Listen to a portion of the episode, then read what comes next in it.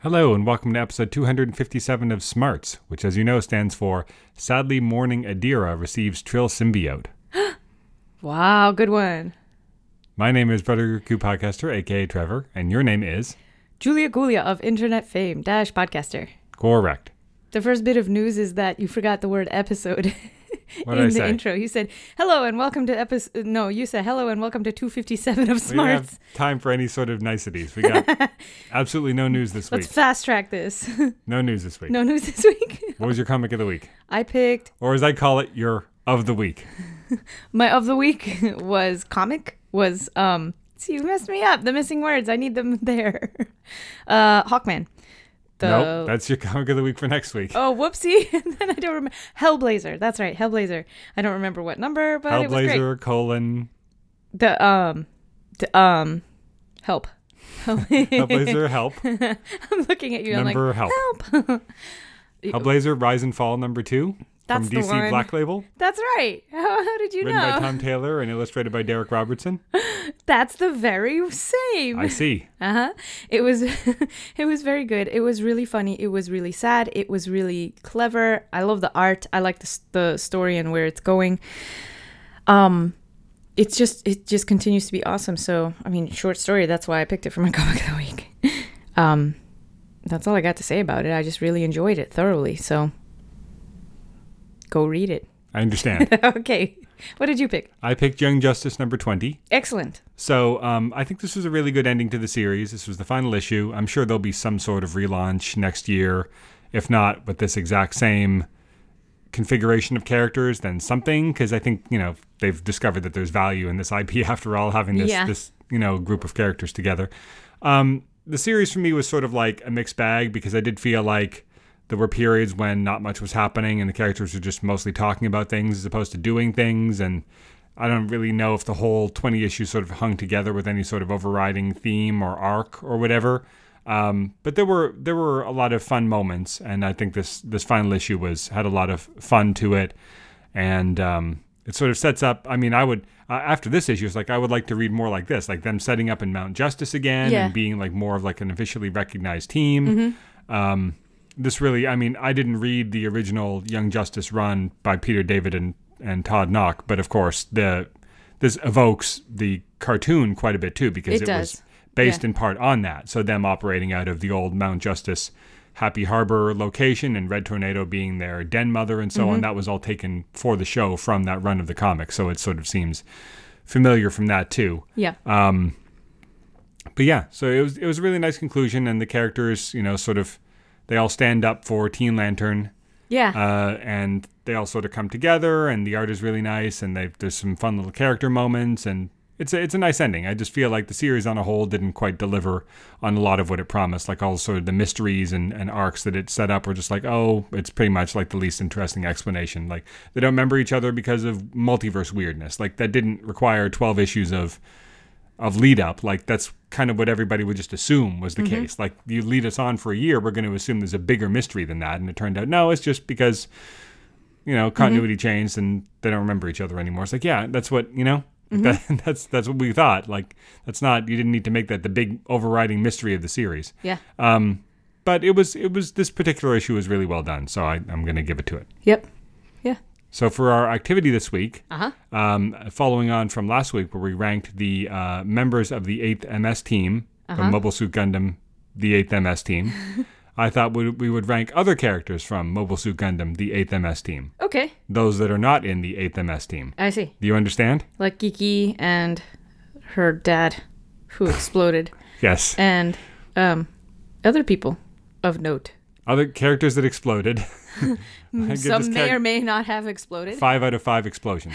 um, so the characters that Will I've will boom again. the characters that I've chosen to list here are Ina Sahalin, Guineas Sahalin, Kiki Rosita, Uh-huh. Norris Packard, which is uh, Ina's sort of attendant slash Oh, father him, figure, Yeah. and then the kids from the epilogue episode, the creepy, the Oh. creepy kids in the woods, the creepy new type kids. Okay, you don't have to list them because they're literally named after everybody else. Got it. True. That's true.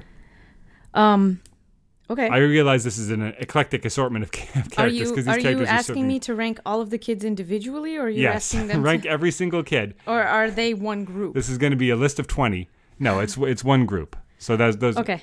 Ina, Guineas, Kiki, Norris, and the kids. Yeah.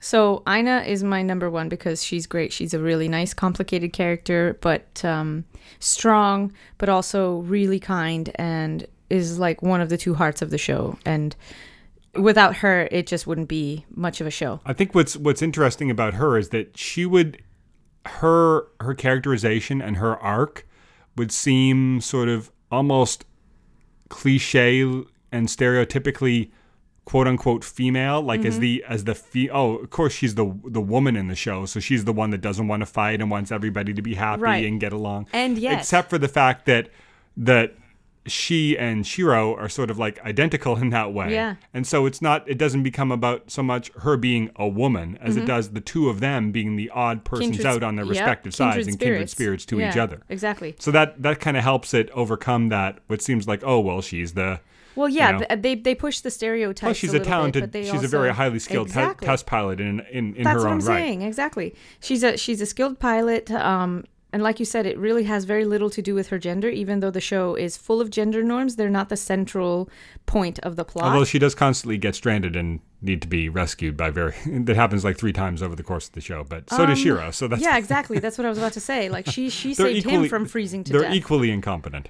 Yeah. Well, they just got strings of bad luck and they help each other through. I think that was the idea is that they they literally multiple times that they came together, their multiple dates that made them fall in love in the first place were situations where it was life or death and they banded together to get through, but they didn't mind banding together because of how they were wired and that was the whole point of the show is that it's just it's it's better to connect on a human level than it is to try to fight everything. And her fight all the characterization time. is really strong at the end when she stands up to her brother, like the only family she Yeah. she's known for a long time, and and opposes him. You know, is willing to fight Yeah. back against him. You know, to try to achieve you know peace and understanding and everything. Right. Like you don't get what we're what we're about and I'm not going along with this anymore cuz this is just slaughter now. Yeah, exactly. Um yeah. Let's see who's next. Kiki. Kiki's next cuz she is more of a I mean, she's portrayed mo- more of as a tomboy kind of kid. Yeah, she's the spunky kid character of Yeah. the show, but they give But her she's some good got so much heart, characterization. yeah. Mm-hmm. Like the midpoint episode where she goes on the mission with the others and you sort of discover that she has feelings for Shiro and then the episode where her her town kind of gets destroyed and she gets injured and her dad dies and then the final Right. epilogue episode where she and Mm. Mikael. Mikael are searching for the two of them. Yeah. She is strong, she is smart, she is funny, and even in that post, that epilogue, supposedly this is years later and she didn't change much. You know, she's not like out there wearing lipstick or anything like that. I'm Like, not sure it's supposed to be her years, character but a, seems a to- year, a year at most, I well, think. at least. I mean, she's supposed It's to probably be a date somewhere in the supplemental material. Right, but she's not interested in any of those. I, I appreciated that they didn't they didn't make her a girly girl just because she got older and uh, supposedly was ebbing into womanhood or whatever, like that nonsense that they sometimes do with all the girl characters in this series. Um, I appreciated that they didn't do that to her, and I think that that is nice because it adds to her uniqueness. It's she's just not interested in that stuff, and that's totally okay. And she's wonderful. She's competent. She's strong. She has a strong moral character. She cares about other people. Um, she's just a great person, and I like her. So she's she's without her, the show would also kind of suck. So Um, yeah, she's my number two. And then who? Everybody else is just bringing up the rear. um, let's see. Who who are the other people? Um, Norris. Norris is my number three. He's so great because he's kind, but he's also got like the singular focus on helping um, Ina and her. Just he was he was just being kind for kindness sake, but also not super concerned. He was concerned with honor and he was concerned with what he was doing, but he was not really out to kill people for killing people's sake, like a lot of the Xeon people were all I'm not about. sure if it's a if it's a Gundam trope or or like an anime trope or just like a maybe it's like a storytelling trope, but they're u- usually the bad like the the bad guy whether they're supposed to be sympathetic or not usually has like a faithful attendant or faithful Mm-hmm. Yes. retainer or like older surrogate big brother or father figure that is like super loyal and like um is all about duty and honor Yeah. and often ends up sacrificing themselves like Yeah. I I think they often they do that as a way of showing that there's you know there's moral people even in Xeon, you know, Yes. who believe in what they're doing, even if the people running the principality of Xeon are like tyrannical fascists. Yeah. There's people there that honestly think they're fighting for the independence of their homeland or, you know, so on and so forth. So I think it's always you know, it's good to have him in there and have him being having having him be like an ace Yeah. who has that awesome fight scene, like probably one of the best fight scenes in all of Gundam, that one where he takes on the entire team plus a couple of gun cannons or gun tanks, I should say, single-handedly in like the penultimate episode, um, just to try to help his the wounded from his side get away. Mm-hmm. Um, yeah, that was a really good episode too. Yeah, yeah.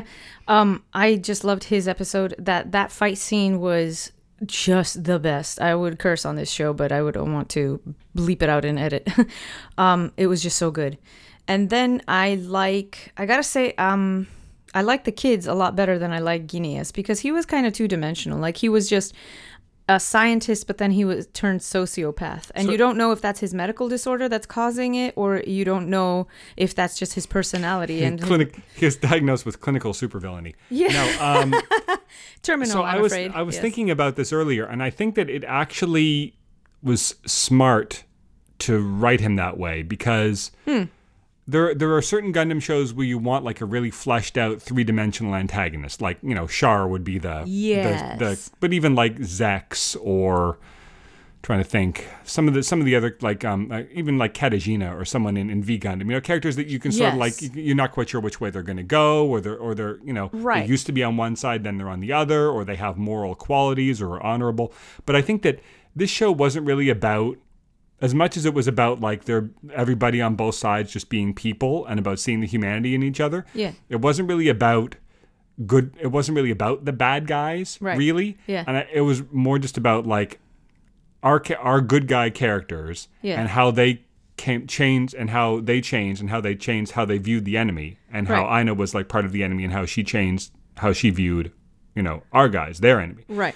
it wasn't really about oh let's have the super let's have a, a villain character who's like super empathetic because i feel like that would have that would have taken up that would have eaten up too much time it wasn't really about Yeah. a really charismatic interesting villain character you didn't need that in this story Right. the villain in this the, the real the real villain in the story is war like the concept of war i mean Yes, that's the main yes. villain in all of gundam really but and so i think that what what you want here is a character like him who That is personifies al- who is it. who is almost cartoonishly over the top in like the evil things that he does, especially as the series progresses. Uh-huh. Yeah. Because that's just supposed to show like how absurdly brutal and indiscriminately evil war can be, Yeah. Mm-hmm. right? And so you want a character who exemplifies that. If the ca- if if her brother had been like a Char type, Right. I feel like that would have made the series less strong.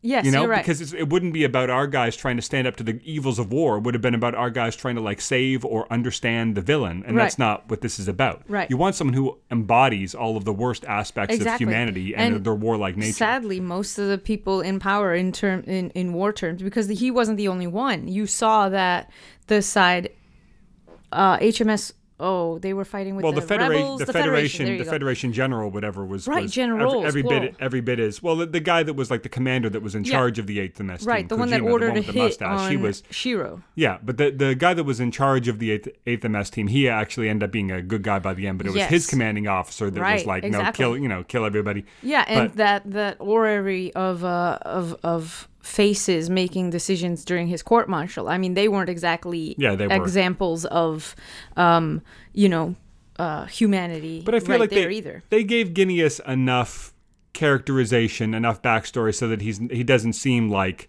just a cardboard cutout. Like Right. the- like he's got this illness. He clearly cares about his, His sister. sister. There was this thing where like their their mother left them or died when they were young, and so Mm-hmm. he's had like this you know, and you, and you can kind of tell like growing up without responsibility and like the very heart. And you see them growing up, and they're like a stone's throw away from the big creepy Xeon castle. Yeah, yeah. So like he probably grew up in the heart of it. He was like raised as this nobility, like Yeah. like really as part of the Xeon culture, and he would have like he's a true believer in it, and s- and like he's Yeah. not a fighter because he's too because of his illness presumably, but Right. he can the But one he's we a contributes scientist, with and the he says- scientist, and he right. loses sight of like the human aspect because he's all about the science, science, and technology. yeah. Like there's enough there to hang a character around that he doesn't you don't roll your eyes when he comes on screen, but it's not about making him a fleshed super fleshed out, out, yeah. character. and like he- in fact, he goes off the deep end, and and justly so. Like because that- a lot of the like other you series, described. you spend as much time with the Right. villain. Like with you spend it almost as much time with Shar. Oh, he disappears for parts of the original series, but during the the s- chunks of the story that he's a major player in, you spend as much time with him as you do with Amuro, almost. Right. And then there's enti- there's a you know Zeta Gundam. He's one of the you know. He's Yeah. there and Amuro's not. Like you, he gets probably more screen time over the course of the franchise than Amuro does. right. Um, but you don't you don't I don't feel really feel like you need that here. So I think he I think he was he was a good character in that he served he was exactly what He needed to be what the villain for the story needed to be. right. That said, I like the kids better. All that said, um, i- if I'm just looking purely at the character, I like the character of the kids better than I like the character of the. Uh, of the Gyneus, of the you know sociopathic mass murderer. The kids kind of the kids are kind of irritating because They're I a mean, little irritating, they're, but they're, they're, kids. they're sympathetic, but by the, at the same token, like I don't know. I'm a mom. I'm always as gonna like as kids. the, the as as the audience is c- the odds are kind of stacked against them for the audience because the audience wants Kiki and Mikael to find Shiro yeah. because we want to see that reunion. Yep. And we've got to sit through 30 minutes of these kids being obstinate and not telling them what they know, you know, for understandable reasons. Uh, exactly. I was But about we- to say. But it's like, you know, you know what I mean? Like we we Like tell us. we well, but- we want to know too. And if not for these kids, you know, if these Right. kids would just be a bit more mature, and you know, okay. they would've well, found- Okay, so your ranking is different than mine, but I I'm sorry. I, I like the kids. well, you've got them on the bottom either way. Yeah, they're number Them on the four bottom. instead of five. Oh, you've got so who have you got below that? Guineas? Yeah. Okay, so that's the only difference between our rankings then Yep. I think. Yeah. I think I already explained all of my choices, but yeah. I mean, I understand the kids and the fact that there's like sort of like cre- some of them at least are sort of creepy ethereal new types A little bit. um, is interesting because there's not really there aren't really any new types anywhere else in the series, and so it's like a little bit of the bigger Yeah. universe kind of appears right at the end, which is interesting. Yeah. Um, but they're really just there to be like a storytelling roadblock for 25 minutes Yep. because Um, you know we know we're not going to see them again, and they're not terribly interesting characters because there's like there's too many of them, and we and we see them for too short a time to really get to know any of them, especially except maybe for like the main guy, but even then, just like we get you know the just the sort of the briefest I know. I mean, inkling you, of who he is. I don't know why you threw in one episode versus an entire epi- uh, ep- uh, entire series worth of. Because they whatever, probably but you get threw more them in screen there, but because they whatever. probably get more screen time combined than any of the other characters in the show, aside from the ones we've already talked about, except for like maybe the commander, Commander Kojima, but Mm. he's not even really a character, even less so than these kids are. So Okay. yeah, but that'd be my ranking. Yeah. Solid. So should we move on to our shows? Ready. So this week we have uh, The Mandalorian Yes. uh, and Star Trek Discovery. Yes. So The Mandalorian, Chapter 10, The Passenger. So, this episode has kind of gotten mixed yeah. reviews. I can kind of see where they're coming from. To me, it's kind of like it actually does. I was not surprised to see this was this was the run directed by Peyton Reed. Although I'm not really sure like the weaknesses of this episode are his fault because it's No, still it's written the by John writing, Favreau. right. But I but I think maybe a, um I don't want to say a better director because I I really like his Ant Man movies, but I feel like um the ways in which his Ant Man movies kind of feel kind of low stakes sometimes intentionally because they're supposed to be like sort of fun romps Yeah. this kind of felt like it was it, it there was like we sort of like quirky comedy moments Yeah. uh, and slapsticky moments but then it sort of tried to turn into like this sort of creature horror Yeah, thing at the end and to me like just tonally it didn't. it, it didn't it, it Shift felt well. like too much of a shift and and we talked about how there was like the episode kind of had like a bit of a saggy middle Uh-huh. where you know and we, we also talked about how it seems like the mandalorian might be a secret narcoleptic because there's literally three or four times in this episode where he tries to go to sleep or encourages others to go to sleep or you know, you know starts to go to sleep but then something wakes him and I didn't it's like think that's of a that. lot of times to go to like i get it like i he, understand he still hasn't had a good nap for crying out loud. Leave the man alone. But it's like, is that so? It was supposed to be f- like a funny runner that he keeps No. trying to sleep in the episode, but things keep happening. no. But because No, that's it's kind of what it came across as. Okay, Like, maybe to you, it didn't even occur to me. It didn't even occur. but to if me, you're like, watching an episode, man, I of just Star- want some sleep. If you're watching an episode of Star Trek Discovery, and like n- four times Burnham says d- tries to go to sleep or goes to sleep and gets suddenly woken up or starts to tell other people how much they really should sleep, you'd be like, she's talking about sleep an awful lot. You know what I mean? yes, it's the same. You know what I mean? It just it this seems is kind of funny. my favorite episode, and th- this this isn't my favorite. Like it, like you said, it kind of feels like a saggy middle episode. Like it doesn't really have a lot of stuff going on. Like he crashes the ship, then he crashes it again, and it's kind of it just felt like a, it felt like a lot of things a lot of things thrown together like the the opening where Yeah. he's beset by those couple of people who are like are they after the child are they just after equipment to sell for money Right. it's like a little unclear and then like he dispatches them in like this comical slapstick way where Which he was shoots the great. guy up and yeah but again it's like That was are we- great. What do you are these want? guys supposed to be scary but then he dispatches them in this funny way Well, not and then, all of them in the funny way, just the last guy. and then that has nothing to do with the rest of the episode. No. So that was like this weird cold open Yeah. that is completely divorced from everything else.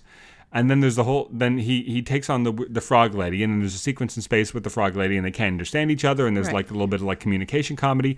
And then the new Republic X wings come in, and he tries to get away from them. It's like, but is this is this supposed like thematically? What is this episode like? The last one with Cobb Vanth, right? Like very clear. It's about like under like Yes. br- bridging cultural gaps and working together for a common good, right? Right, like right. the Mandalorian comes to comes to understand and respect Cobb Vanth, Cobb Vanth and the villagers come to understand and respect the Tusken Raiders and Right. vice versa. Like that's what that episode what is this one about? Is it about like like the the the cuz like is it about the New Republic versus the Mandalorian and like or is it about the Mandalorian versus the spiders and thematically what is there any there's not really anything going on there. It's just like a bunch of things that happened, you know? yeah, yeah.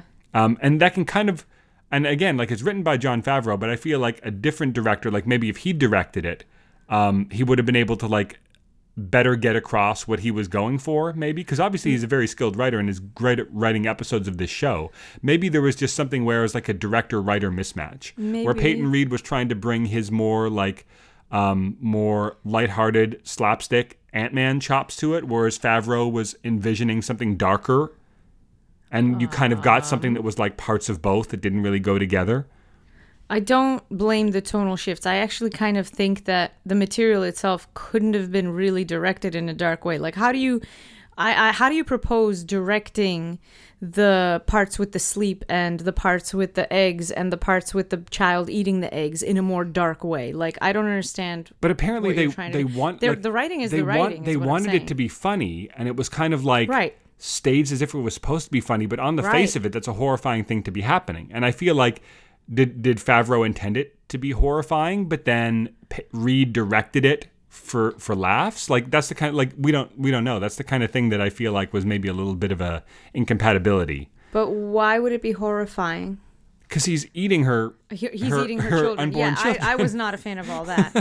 that was crazy. Like, and that was a runner throughout the episode. Like, if he had done it once to show that he was like siding with the dark side, that he felt like there was energy there that he wanted. I don't know. I'm something not sure you're weird. supposed to read anything into like his Sith proclivities because he's I don't know. chowing some down people, on some, eggs. people are. Some people are because of him uh, choking out Cara Dune in that last episode, and and you know, and he's a child, and he's kind of he's a kid, so he's rebelling against stuff, and he's being. but then like you know, he's he- being curious. He eats and the gets egg in and then trouble. he, he goes to eat one of the eggs in the cave. Yeah.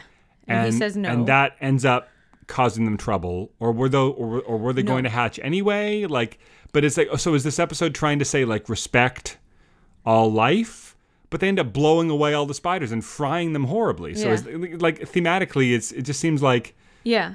the if there's a moral there or any sort of like thematic through line, it just seems like it got it kind of Got got, lost. lost. with like by playing some things for laughs and other things not. It's just just the sense I got it. But I, I did enjoy parts of like there was stuff to like in there. I'm just saying that I But- don't think that it's a director's problem if the writing is a little confusing. I'm not saying it's the director's fault. I'm just Sorry, saying that John sometimes Favreau, I love you, but this one sometimes- didn't really make a lot of sense. sometimes you can get a really good director and a really good writer, but they're just not quite on the same page for whatever reason. And I and to me that kind of feels like what this was like. Like they were tr- both they both had like a different episode envisioned in their heads, and they kind of ended up somewhere in the middle, but it doesn't really satisfy either either leaning. You know, that's just the sense I got. But there was a lot of good stuff in there too. I mean, the- Yeah, the- there um was some good stuff. I mean, the sequence where they're trying to get away from the spiders was was an exciting sequence. Yeah. Um, I thought And it was I cool to have the and the, the chase with the X-wing pilots was cool, and then they come back at the end and save the day. Mm-hmm. Yeah, that was great too. And they they had looked him up too, and they they let him off the hook basically. He offered them a bribe, you know, and they refused the bribe. They said, just you know, fix your com thing. We know who you are now. Just try not to get yourself killed because of this stupid little tech issue that you don't have ready to go for in case other people are on patrol. You know, um and but they they didn't help him but they also didn't hurt him you know what i mean and they didn't try to take the bribe either so they're not completely unethical so we know that you know he's not in great standing but he's at least in good standing because you know because of past deeds that have come to roost some good karma that had come his way at least a little bit um so that's important but and i i think my favorite was when the woman programmed the uh the the robot's face, the robot's head to interface with the with the translator so that he could finally understand what she's saying. And her speech about, you know, you made a promise, you're Mandalorian. I thought that was one of the tenets of your creed. And I guess she could also understand what he was saying. yeah, well why not? I guess. She just she literally physically she couldn't form the phonemes to whatever. So she had to speak her own language, but that doesn't mean she's stupid. oh, are she you saying understands she could always understand what he was saying? she could always understand what they were saying. Why would yes. you assume that he that she could understand him even though he couldn't understand her? because she was responding to him and not only that but when they were first introduced i mean she was traveling mobile like mobily like how else did she get herself to communicate to the suppose. other woman and to the other people like she wouldn't be able to function in a society if she couldn't at least get, make her some you know articulate some form of communication that she understands plus if she had been living off of off world away from her people for a long enough time you pick things up Yeah, I, one of the things that's kind of interesting about Star Wars, especially in places like Tatooine, though, is that like what's called basic, like what we would call English, is often not the universal language. It's usually Huttese in places like this, like, and that's why when the Mandalorian was trying to like trying to get something across, was like, "Do you speak Huttese?" Like, 'cause Right. that's that's like the lingua franca. Lingua, i know lingua but i'm franca, you know? thinking i i bet you a million deutschmarks i don't know But Amy This is me. Sedaris was talking in basic to her, so presumably, but she, but it turn, turns out they weren't longtime friends either. She'd only met her like five minutes before, so Right, Amy, but Se- she- she Amy might not Sedaris have understood kn- what Amy Sedaris was saying either. But, But she she um spoke you know frog language back to her too a couple times. I guess there must have been So enough she- of an understanding Right. for Amy Sedaris to know where she wanted to go and why. right. So maybe she wrote it down for her, like the Frog Lady wrote it down if she couldn't communicate, I mean, or maybe they got a protocol droid in there for five minutes and well, she also Amy Sedaris did speak frog to her. that's true. So Yeah, that's true. That answers that. Yeah. Um, but wait, why would Amy Sedaris have needed? Haha, I've got you. Why would Amy Sedaris have needed to speak frog to her Maybe if she to if clarify. she understood English? Maybe if the to frog lady clarify a understood Engli- couple things. I don't think so. I think I've got you. I don't think the frog lady understands English. Otherwise, Amy Sedaris wouldn't have needed to speak frog to her. well, maybe I to thought the clarify, fun- like I no, thought that's the not humor that's was not a supposed to fair be- thing. Hang on, stop it. That's not fair.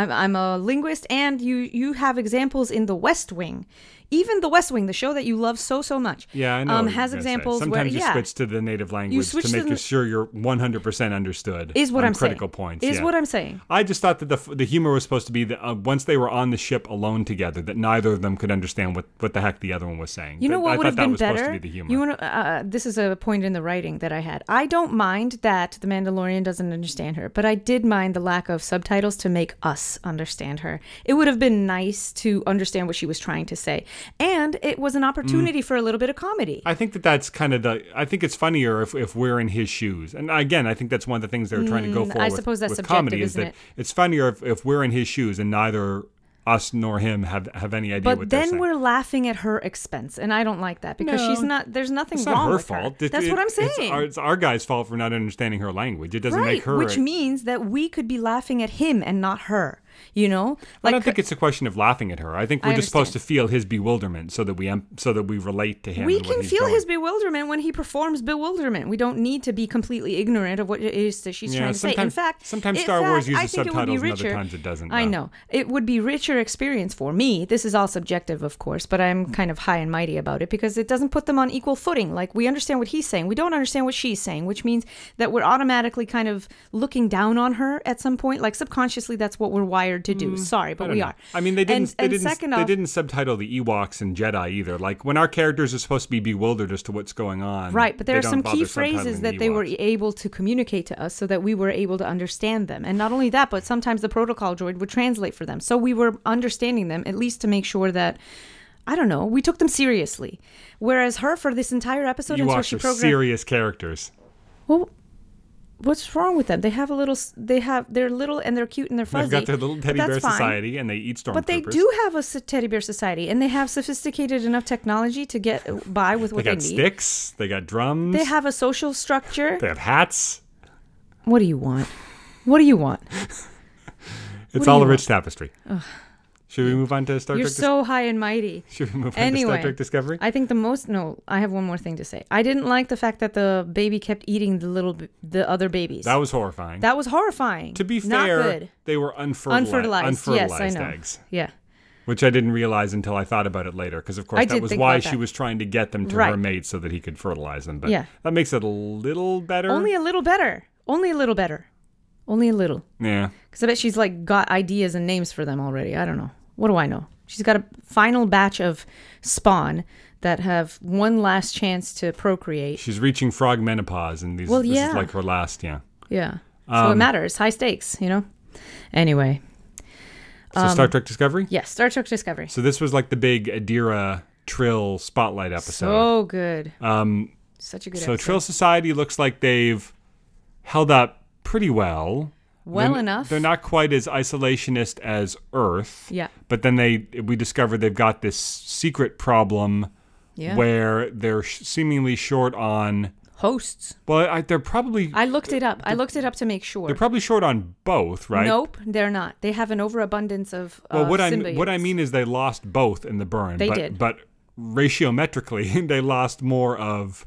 You know what I mean? Yeah, Like if the but- if the ratio of of potential trill host to symbiotes was a thousand to one before, Right. then and you lose, you know, ten percent of your symbiotes and fifty percent of your hosts. Yeah. You know, you've lost both, but you're you know you've lost more ratio wise hosts than you have. You know what I mean? Right. Because I mean, even objectively, like there were joined, there would have been joined trill on some of those ships, and if they all just Yeah. blew up, then you would have lost some of the symbiotes too. Absolutely. But a lot of them were, a lot of the symbiotes were probably close to home, or you know, were on pla- various Some of them planets or it's- whatever. yeah. So they've lost, they lost a lot of the people that could potentially um, host the symbiotes. So now their their societal quandary is sort of flipped, whereas before they had. It was uh, the the potential host had to mm-hmm. compete to see who would get a symbiote. Now they've got these symbiotes just sort of sitting around in the Pool. the creepy slime caves. It's not creepy. It's pretty. It's well, it's a little creepy, um, but not enough people to join them with. And I guess what they learn here in this episode. So again, this is like it's a very Star Trekky thing, right? Like, do you keep, do you hold fast to your Principles, traditional yeah. Mm-hmm. ways? Well, not your principles, like your old-fashioned traditional true, ways, yeah. or do you accept that your society needs to change in order to, in order for your, in order to survive in any form? Right? Right. So they learn that they might have to investigate the possibility, which is represented by Adira, of non-trill hosting the symbiotes, Right. Just so that the, symbiotes, symbiotes. can survive and, and, you know And like, communicate with yeah. I mean, there's a lot we don't know, right? Like, do they need to be in hosts? Like, would do they die if they don't find a new host after a year or something like that? Or was it just that the symbiotes would would because one of the main tenets of Trill Society, one of the things that their entire social structure is built around is exposing the the symbiotes via the hosts to of to varied life experiences. That's why they Mm-hmm. yes. have this rule where you're not supposed to get super close to people that you knew in the previous host Right. because then you just it would just become an old boys club where you're hanging out with the same people for hundreds of years Right. and the so- society would grow stagnant right. so i'm unclear on whether like there would actually be some physiological repercussion if they don't find hosts for the symbiotes or whether it's just that the society will eventually stagnate because nobody's going forth and acquiring new information and new skills Right. and new life experiences there are to multiple enrich years- their society which is what their whole society's been structured around Right. for who knows how many thousands of years Yeah. so, I mean, there's a lot, you know, we only ever got uh, the slightest bit of information about how their society works in a handful of episodes of Deep Space Nine. Right. And we get a little bit more here, and things are not very much. We different. still don't But this- have the full You know, picture. it's, We Yeah. don't know nearly as much about what they And not only value that, and but so on as we do the in one of the- Klingons or the Romulans or something Right. like that. In one of the episodes, and this is this is bringing up a point that we made off mic, but I should bring it up again because in one of the episodes of Deep Space Nine, was it? It was actually made clear that it was uncovered that a whole bunch of people could be hosts. Um, because a lot more people were physically compatible than was previously than we were previously led to believe. like there but was, it an a entire big- academy, It was a, big competition. cover up. It was a big cover up. But it because was a big if the- cover-up, if the exactly. people knew that that like Any- almost almost anyone anybody could could be, be a host. joined, It yeah. would be it would be anarchy because everybody would be trying would to want get it. to, yeah. So, but again, like this is, as we've said before, being a thousand years in the future or 900 or 850 or however many years after Deep Space Maybe the Nine. cover up worked and nobody well, knows. well, that's the thing. Like, that's Again. a long time. Like, Yeah. any number of things could have happened. Is maybe the cover up was so total that now there's nobody left alive who even remembers that that is It's the true. truth Yeah. or it could be that things have changed, that evolution has happened, their their biology, and you know, And it's really a like thousand only years is a, few a, a people thousand can years is a long merge. time, and and it's possible that over that time, Yeah. the the number of people that could be potential hosts has dwindled. Yeah. like if you if you perpetuate that that lie for long enough, Yes. um, it begins to affect like selective the selective breeding of the population and maybe uh, eventually you start to breed out if it's not being selected for maybe you're breeding out the qualities that allow a large swath of the population to be hosts Maybe. so maybe over the course of those thousand years the percentage has gone from 90 to 50 to Right. 10 and now most of those people die and Because now I you've got still 1% right. I still this is this kills me, but all of the leaders up there didn't seem like they were joined hosts. Do you know what I mean? Like the leaders of Trill were were really looking for joined hosts. They they thought that they were like the most sacred of the sacred to find a joined Trill. Um, and it seems to me that all of them were trying to keep everything going, but not single one of them was actually joined. yeah Now we didn't get a lot of exposure to them, so we don't know that for certain that was the sense i got that but that is the sense that I got because even the leader, the um, the one that banished them in the first place, um, she was she was saying that she would love to be a mentor to Adira now that um, you know that she's started on this path. But even she didn't really list her own names, as it were. She didn't really exemplify Yeah, that the vast she majority of the was Trill that we joined in that meet- moment, and you think that that would be the time too. The vast majority of the trill that we meet are not joined. hmm. Yeah. Like you could count on one hand the number of joined trill that we meet. I mean, when like when Esri went home and to her family of like five or six people, she was the only one. Right. You know, with the only the only other joined trill we saw, other than I'm trying to think, did we see anyone other than Dax except for Susanna Thompson's character Right. in that one episode that And was They like, just the- the- referenced the, previous one. Yeah, yeah. that was exactly. the spouse of a previous host, but I think is that are those the only joined, trill? No, we saw we saw one more. Um, Jonathan Glover's character. but that was the same one. That was he took Dax. oh yeah, I forgot about that. I think we literally have only seen now counting That's messed tall up. three Trill symbiotes Um, in the are you entire in all in- of Star Trek. What about TNG? Well, that but that was weird. I mean, That was a weird one, but that was our first yes, introduction four to Trill. four counting that, but I mean that was like a prototype. That was like a prototype for what the Trill would be because Yeah. I mean it's technically canon, but. They had is they canon, used but they figured it out. I they, don't they know. have as much in common with the Trill would later be as like TOS era Klingons do with, you know. Right. Yeah. not just in terms of the makeup, but in terms of like what their culture was all about and what they Right. wore and how they spoke and what they valued. Like, there's almost nothing in common there, and you can try to like We retcon don't it, talk about it. explain it after the fact. But the original TOS era Klingons weren't all about honor and all that stuff. They were No. like they were just like they the were bad war. guys. hungry. Yeah. they were war hungry, or They- at least that- that's all how they that presented. was retrofitted in the movies and TNG and so on when they made it all about honor. but- Yeah. and it's the same thing with the trail. And or, or, like the first Ferengi episode where they were like hissing, Yeah. animalistic, and they had the energy whips and they wore furs and they were all about I like remember, enslaving yeah. Mm-hmm, women and, and battling. And there was like nothing about money no. Yeah. Nothing. or finance in there anywhere. Like it's this, these alien races have a weird start, and Yeah, then sometimes, you know yeah. they they home in on them later, so you can't really hold the earliest. But I mean, I would imagine they had that TNG episode in mind when they Yeah. When they did having the, a human um, host to a Thompson. Mm-hmm. trill is not unprecedented. So I imagine they had that in mind. Um, but this is also obviously a really strong episode for Adira Yeah. So because she good. gets to have this whole experience and we learn her backstory where she had this boyfriend gray Mm-hmm. who was the next so he got the so i gotta again we got we're on pronoun watch here because adira is still identifying as she Yep. gray the actor playing gray is the first transgendered Mm-hmm. main character in star trek Yeah. but he transitioned from female to male. Yeah. I would assume. Yes. And so we would refer to him as he. So I got to make sure I get get all that right. Um, but yeah, so so they were a couple, and I guess he got the trill. He got the symbiote, I guess, like a couple of years ago or something when the admiral Yeah. Passed was in away. that accident. He got it. He had it for a short period of time, and then there was an accident on the ship they were on Yep. yep. um, and then it had to go to her. Mm-hmm.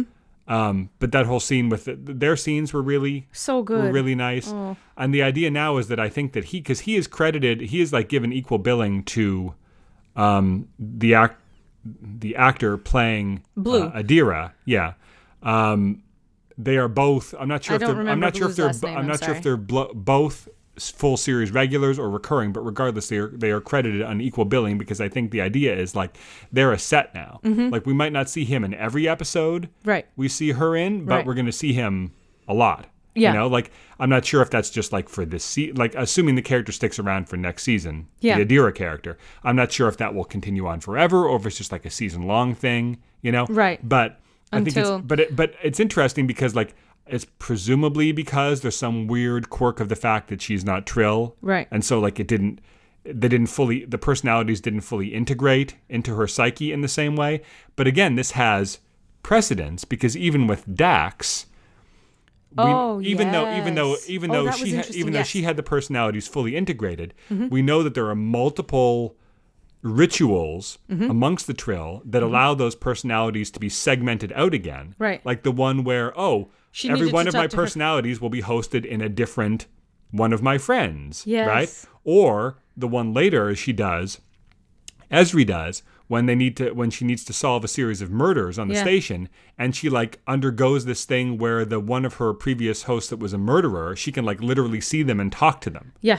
So there's so even though the personalities are all part of the symbiote and are s- theoretically like fused with the host per- personality in a way, Yeah. they're still able to be s- th- that that integration is not permanent. They can be separated out again. Right. So again, this is not without precedence, and we've seen, you know, as a, as a visual um, conceit for the viewer in that Esri Dax episode, we could see her talking to another actor who Yeah. was personifying that previous host. Yes. So this is a thing that can happen to Trill, and I imagine there's probably like a history amongst the Trill of like maybe if they suffer some sort of psychotic break, they start to see their like you can kind of see if it's a thing that can be done intentionally, it probably sometimes happens, Happens unintentionally. accidentally, yeah. So again, even that is not without precedent in this, and so it's like an interesting thing where she has his memories and personality. Like she obviously, it's it's not. He's not separate in her head, Yeah. Because she can still d- she could still play the instrument he was playing, right? Yes. So it's not like he is not a part of her. He is, but at the same time, he he is made separate to her in her mind. Right. Right. So it's an interesting way of going about it.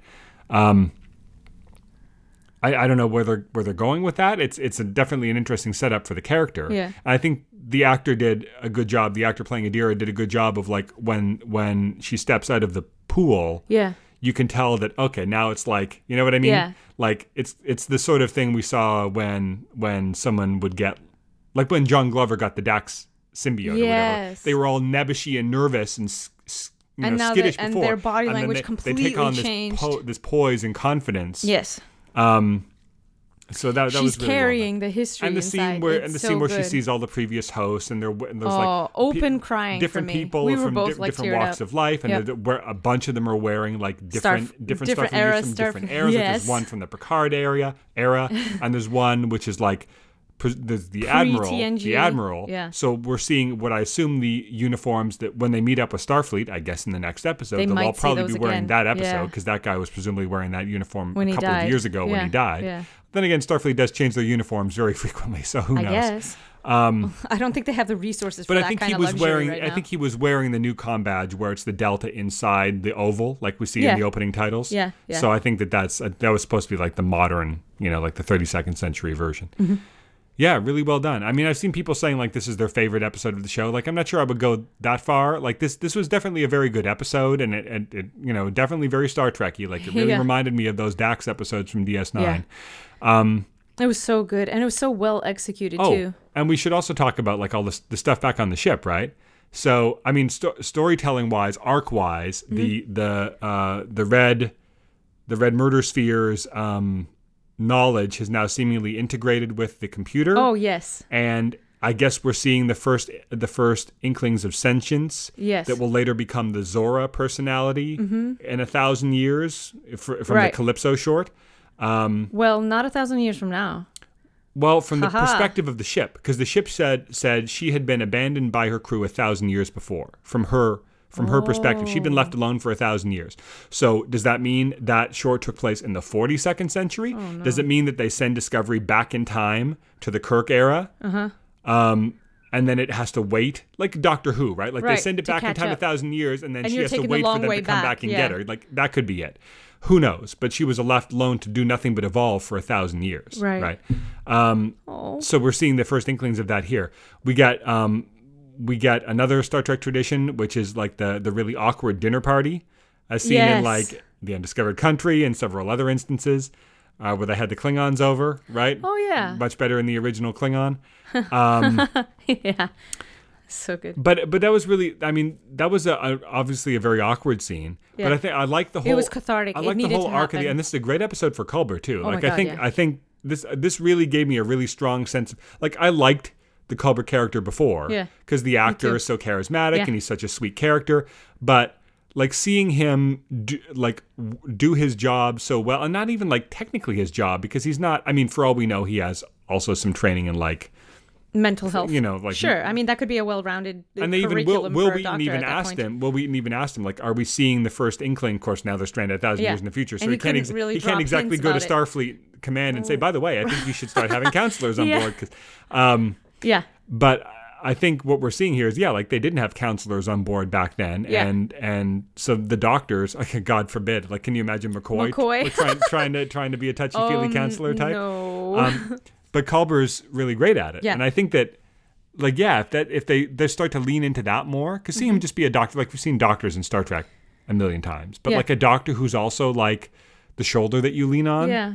Like, I mean, people would like people would like confide in flocks sometimes. Yeah. And obviously, Bashir had close relationships with some of the other characters, but the Doctor, I don't, they can't really think of another Star Trek show where the Doctor would be like the character that the other characters People would go come to to like yeah, you're right. to like pour their hearts out, Yeah. you know, or like get life advice or like, you know what I mean? Like Yeah. the, It was Yeah. never like on TNG. Obviously, it would be Troy, or they would come to Picard for like the more fatherly advice, right? Right.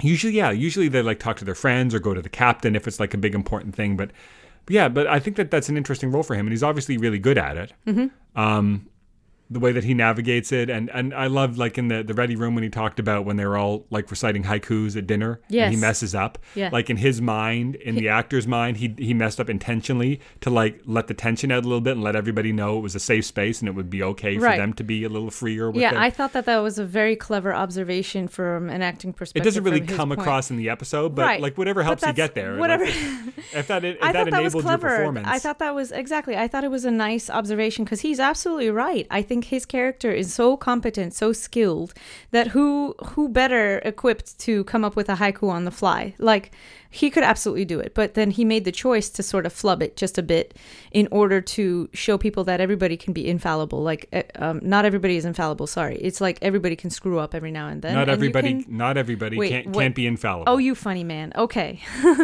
you know what I'm saying? Like everybody can screw up every now and then and it's okay. And um I think that was a really cute example. I actually really love that moment for another reason. Nobody mentioned it in the ready room or anywhere else. But I actually love that when he messed up that line, he looks to Stamets. Like, oh, I screwed that up. yeah, they're You know, super- that's they're- such a that's such a you and me kind of yeah, thing they're to do. super, That's such a cou- they're coupley. super coupley in this episode. Yes. Even when Stamets is being a jerk, because Stamets Yeah. is a bit of a jerk. Remember Yeah, how much a, j- of a jerk absolutely. he was when the series started? Oh my God. he sort of mellowed a little bit after he took a lot of shrooms. um, sure. But but that Yes. jer- that jerkiness still comes. Like he is supposed to be he is supposed to be the prickly one. yes, in he is. that relationship, and Yeah. Culber's supposed to be the one that kind of like Soothes soothes the things, savage beast a little bit, you know, mm-hmm. Yeah. like he's he's the he's the prickly He anal understands. retentive scientist, Yeah. and Culber is like the, you know, He's the heart. He's the, the heart. of- Yeah. yeah. Um, but yeah, that was great, and He's the Libra in the relationship. the way that they had this like low key arc with with Detmer throughout these first few episodes, Yeah. it seemingly kind of comes to a culmination here. Culber Oh. Nation. very um, nice, very nice.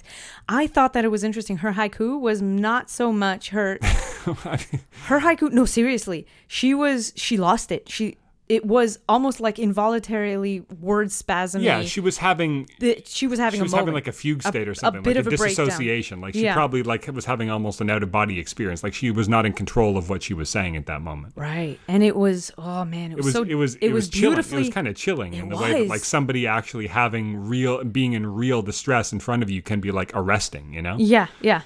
uh, it was beautifully directed in that moment. She did a fantastic job performing it. I just really love that moment because not just the whole scene, I love the whole dinner scene. I thought it was wonderful. I And then thought it was Culber- Tilly. Holy crap, Captain Tilly in the making, can we just say? Because she wasn't Tilly sometimes loses herself to her emotions, but she didn't that time. She said she said something emotional, but she had full command of how she said it and how she presented it. And it was calm enough to actually reach people.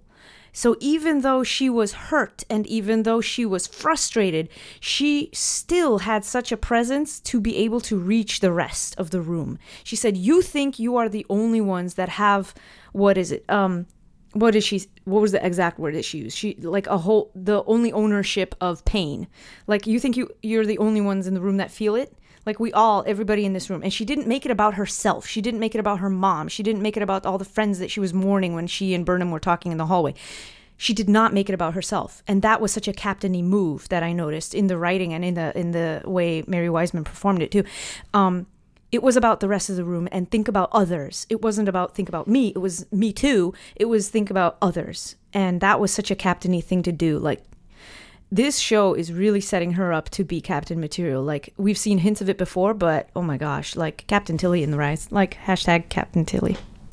She's great. Um such good writing. I wanted to call out one other moment back to the trill because the guy that helped them, the guy in the red robe that helped them, was such a great and empathetic presence.